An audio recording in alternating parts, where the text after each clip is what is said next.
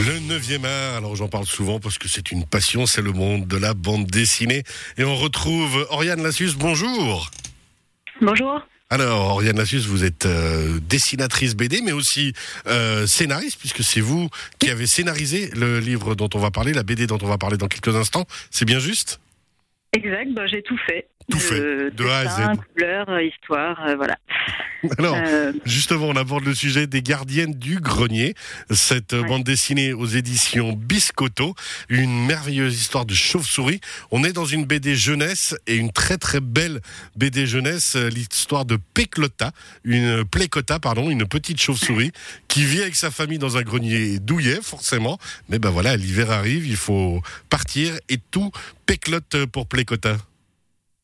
voilà. Euh, elle, euh, alors c'est une, jeune chauve-souris qui aime beaucoup jouer avec euh, ses autres amis chauves-souris et qui veut pas partir hiberner parce que euh, c'est pas drôle. euh, on est obligé de dormir tout le temps, on s'ennuie. Ouais, Et bah donc ouais, elle part en voilà, elle part en tirant la tronche et euh, elle se prend un panneau sur la route. Donc elle tombe, elle perd sa colonie, elle se retrouve seule euh, avec le début de l'hiver euh, dans un, un milieu qu'elle connaît pas. Peut pas retrouver son chemin, elle est recueillie par des musaraignes.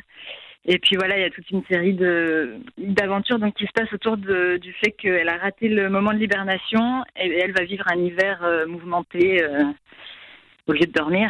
Ah oui, justement, elle Et va voilà. découvrir et vivre plein d'aventures, ce qui est le but justement d'une bonne bande dessinée euh, comme vous l'avez produite là, les gardiennes du grenier. On rappelle, c'est aux éditions Biscotto. hein, on trouve ça euh, dans toutes les bonnes librairies, comme on a l'habitude de, de le dire, et aussi chez nous ici en Suisse. Alors, Plécota euh, et cette histoire de chauve-souris, il y a aussi derrière, on a l'impression, l'envie de raconter une aventure, mais aussi de, de mettre en avant qu'est-ce que sont les chauves-souris, euh, comment elles vivent et à quoi elles servent un petit peu, non? Oui, complètement. Euh, en fait, à la base, euh, je me suis vraiment intéressée à ces animaux parce que j'avais découvert notamment beaucoup de photographies que j'avais trouvées superbes de chauves-souris dans leur environnement naturel. Et euh, du coup, quand j'ai commencé à réfléchir à cette histoire, euh, ben, je, me suis dit ce serait dommage de simplement les dessiner euh, d'après mon, idée. Et donc, ben, je me suis pas mal documentée et j'ai essayé d'exploiter un peu ce que j'ai découvert pour construire le récit autour de ça. Donc, il y a une dimension pédagogique, mais en même temps que j'ai vraiment essayé d'intégrer au récit pour qu'elle serve, ben, voilà, à produire des péripéties.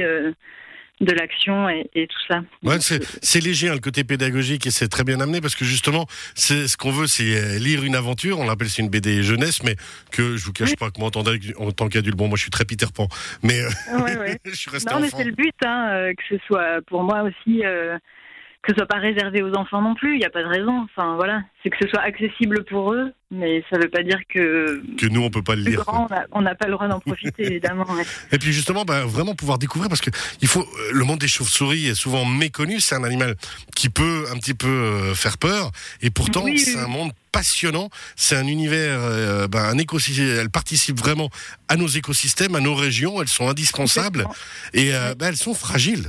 On se rend pas assez Et compte de la fragilité des chauves-souris.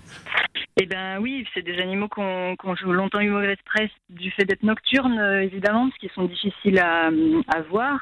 Euh, quand on en voit aussi, elles sont hyper rapides. On n'a pas forcément euh, le temps de les observer. Enfin voilà, c'est euh, et donc effectivement, on les croise peu, on se rend pas tellement compte de, de leur utilité. Et puis et puis voilà. On, Et puis à quoi elles servent justement. mystérieux. Oui, oui, oui. Tout Et à puis fait. bon, on le découvre justement avec ces, les gardiennes du grenier, euh, cette bande dessinée. Et puis bah il y a aussi quand même, euh, allez, on va le dire, une une question un peu écologique qui vient dans Ah. l'histoire puisque euh, l'arrivée d'une route, de gros camions qui forcément ne, ne conviennent pas à l'environnement dont a besoin euh, Plécota pour vivre, ainsi que toute sa compagnie de chauves-souris.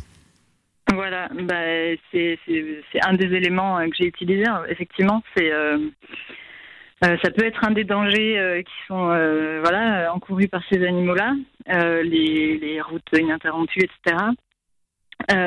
Parmi d'autres, et c'est évidemment bah, des choses qui vont déranger des écosystèmes entiers. Donc voilà, c'était moi c'était une chose qui me permettait à la fois d'amener un événement un peu plus gros qui dépasse la chauve-souris puisque ça concerne aussi une famille d'humains qu'on rencontre dans l'album.